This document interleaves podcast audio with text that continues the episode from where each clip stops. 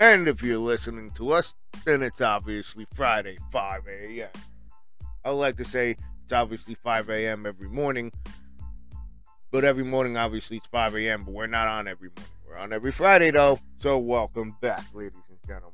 Let me cue up the applause. Generic applause. Oh, yeah. So, ladies and gentlemen, we're on the subject now of the many beefs or tiffs or just bad karma between two people or two groups of people with the notorious, notorious, the notorious B.I.G., aka Biggie Small. So the remainder of this actual recording, we're just going to refer to the notorious B.I.G. as Biggie Small or Biggie because saying notorious or B.I.G. just sounds to me just that you know I don't know how the hell they gave him the name Notorious B.I.G. Maybe he thought of it, but why didn't they just sign him as Biggie Smalls? Isn't that crazy? Not that many people nowadays actually freaking think of him as the notorious B.I.G. Everybody, everybody calls him Biggie or Biggie Smalls.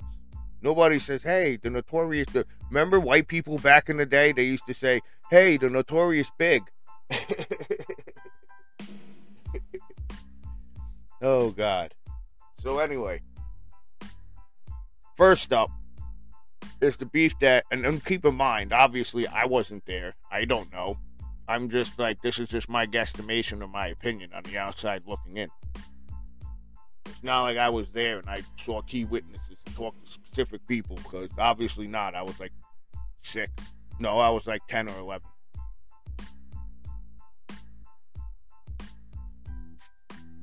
So apparently Wu Tang and Biggie had some uh, some type of beef or some heat with each other. See, the thing is, maybe, maybe uh, Wu Tang, and this is true because I think Raekwon actually alluded to it. But you know, freaking cutting and editing is everything.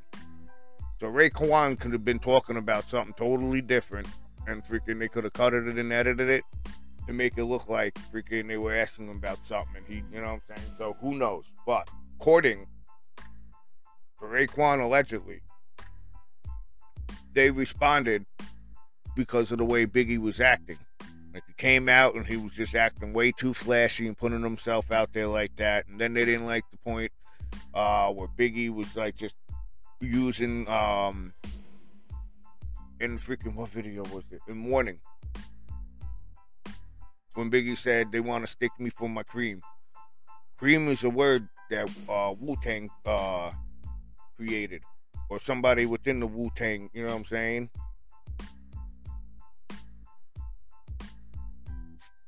So they took offense to that, and then there was the uh, the one where uh, Biggie put a picture of himself on his album cover. But you got to remember, folks, it's not like did Biggie come out and say, "I want a picture of somebody that looks like me as a kid on my album cover," or was that freaking Puffy's idea or somebody else? You know what I'm saying? But back to the matter at hand, because Nas actually did that, and they were trying to say that Biggie bit off Nas on the album cover. But back to the matter at hand. They were accusing Biggie of using Wu Tang's uh, words and shit like that that they created. But here's the thing though Biggie was giving shout outs. If, you know, did any of them would have listened to the rest of the album, and I'm pretty sure they did eventually. You know what I'm saying? At the time, they would just, it's, it's you're Wu Tang. You're so focused on your own shit, you're not really listening to other people's shit like that. You know what I'm saying?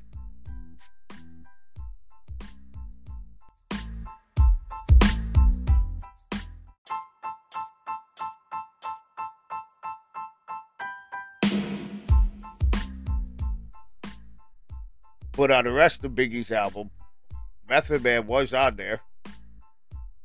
And then Friend of Mine, the song Friend of Mine. Biggie made the uh the freaking what the hell was the lyric? He had the lyric knock us some Wu Tang M-E-T-H-O shit. Look at them lips and hips on that bitch. That was Biggie's lyric. He right there. He was giving a shout out to Wu Tang. Like I said, and then he had Method Man on that and on that same album. And then he said Cream. You know what I'm saying? In the uh the warning uh song warning.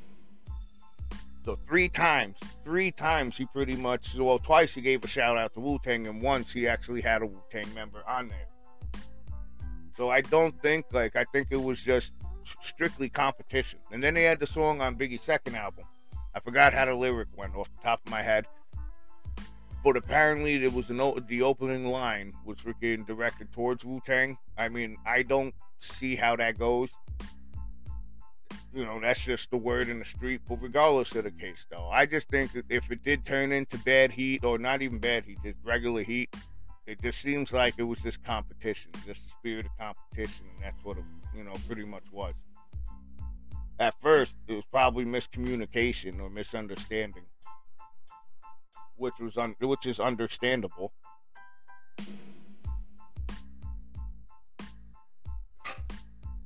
So I'd like to go into the freaking story about Tupac and Biggie, but everybody's let's be honest, folks.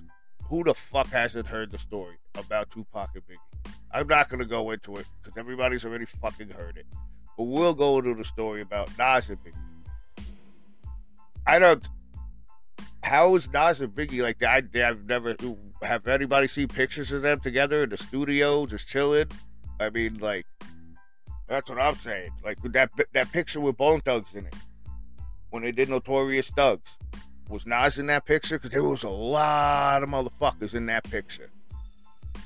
So if Nas was in that picture, I don't think Nas and Biggie freaking. I think that was all fluff. A lot of people like that was all fluff and a lot of people trying to freaking like make bigger than it was. If Nas was in that picture, that that's Biggie's second album, and that's proof right there that it wasn't like that.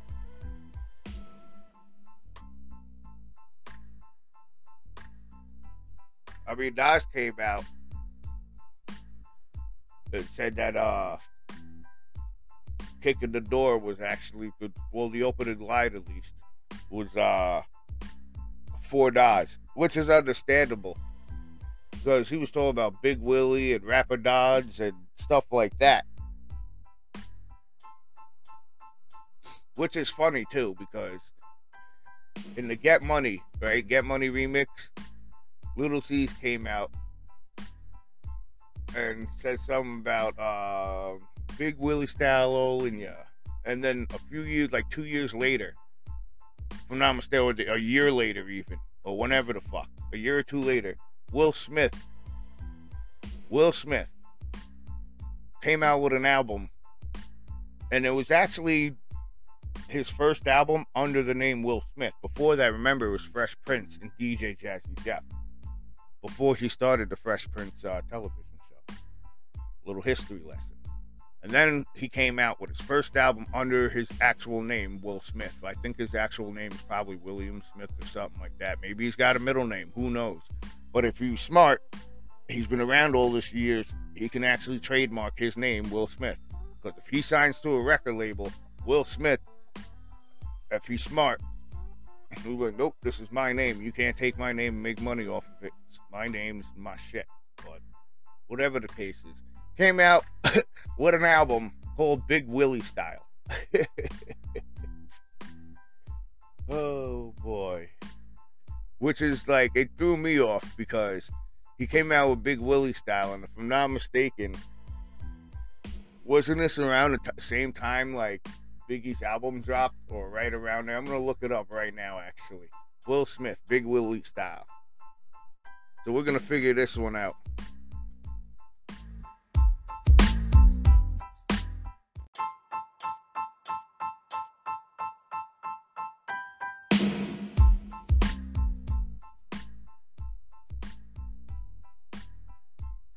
Came out in November 25th, 1997. Big Willie style. Ready? When did Life After Death come out?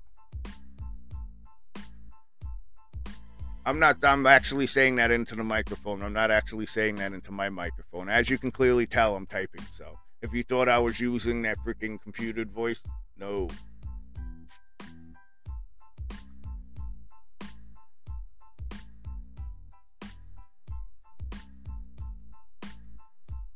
So,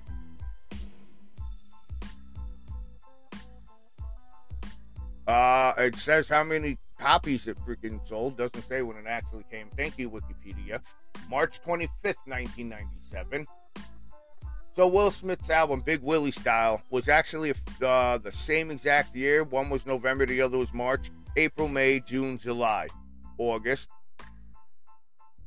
September, October, November. So eight months later, Will Smith had the album Big Willie Style, which is so funny because a lot of rappers were using the term Big Willie and Big Willie Style.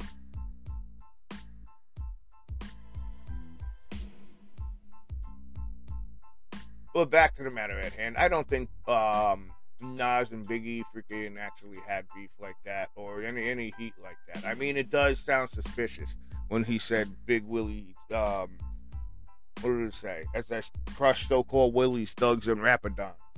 Nas never claimed to be a thug, but a Rapadon I can understand. I don't know how. I would put Nas more in that ca- category as a Rapadon than a thug. And then there was the beef with uh, Craig Mack and Biggie. And I don't know what that situation is, but it seems once again, like I said, I, I obviously wasn't there. Who the fuck am I? I'm just saying my opinion from freaking the outside looking in. It seems like it was just more the spirit again, spirit of competition. And on top of that, there's so much competition building up. You're with this guy like almost 24 7 when you're going on tours, the tour bus, autograph signings, this, that, and the third. You know what I'm saying? There's so much freaking competition right there to begin with, and then you're with this guy 24 7. Then you got freaking P. Duty in your ear, and take that, take that, yeah, yeah, go ahead. Bad boy, bad boy, it's about me. It's about me. We won't stop. I won't stop. I mean, we won't stop.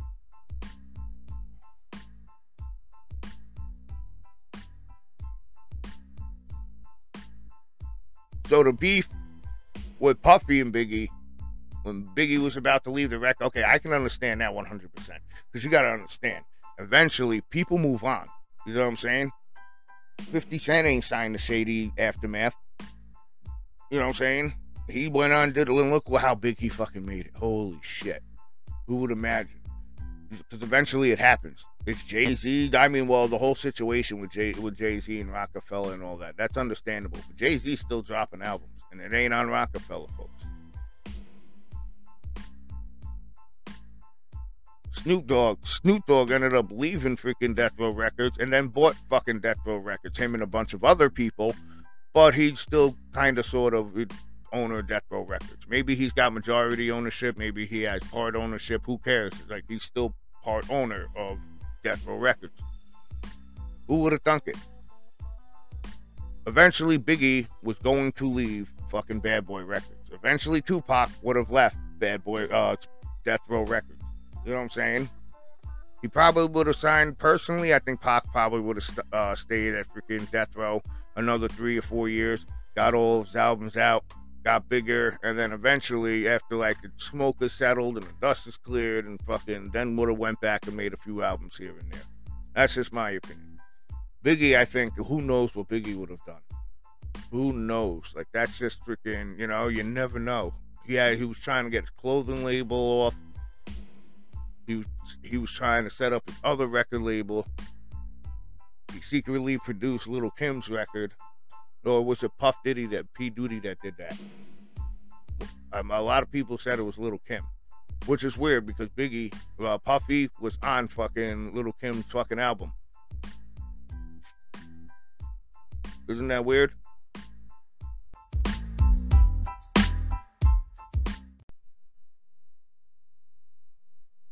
So he's another freaking he he's like a uh, an hour and a half worth of recording on his own fucking P Duty. Cause that guy's freaking oh gosh. And that's just my opinion, you know. You see what you see, you hear what you hear. And this guy talks a lot and he just in all sorts of hypocrisy and lies he catches himself in. Well, he puts himself into. But we're gonna go into that on another day, folks. So, welcome back. It's Friday, ladies and gentlemen, 5 a.m. in the morning. And as you can tell, I'm half awake right now. So, thank you guys for tuning in. Cue the generic applause.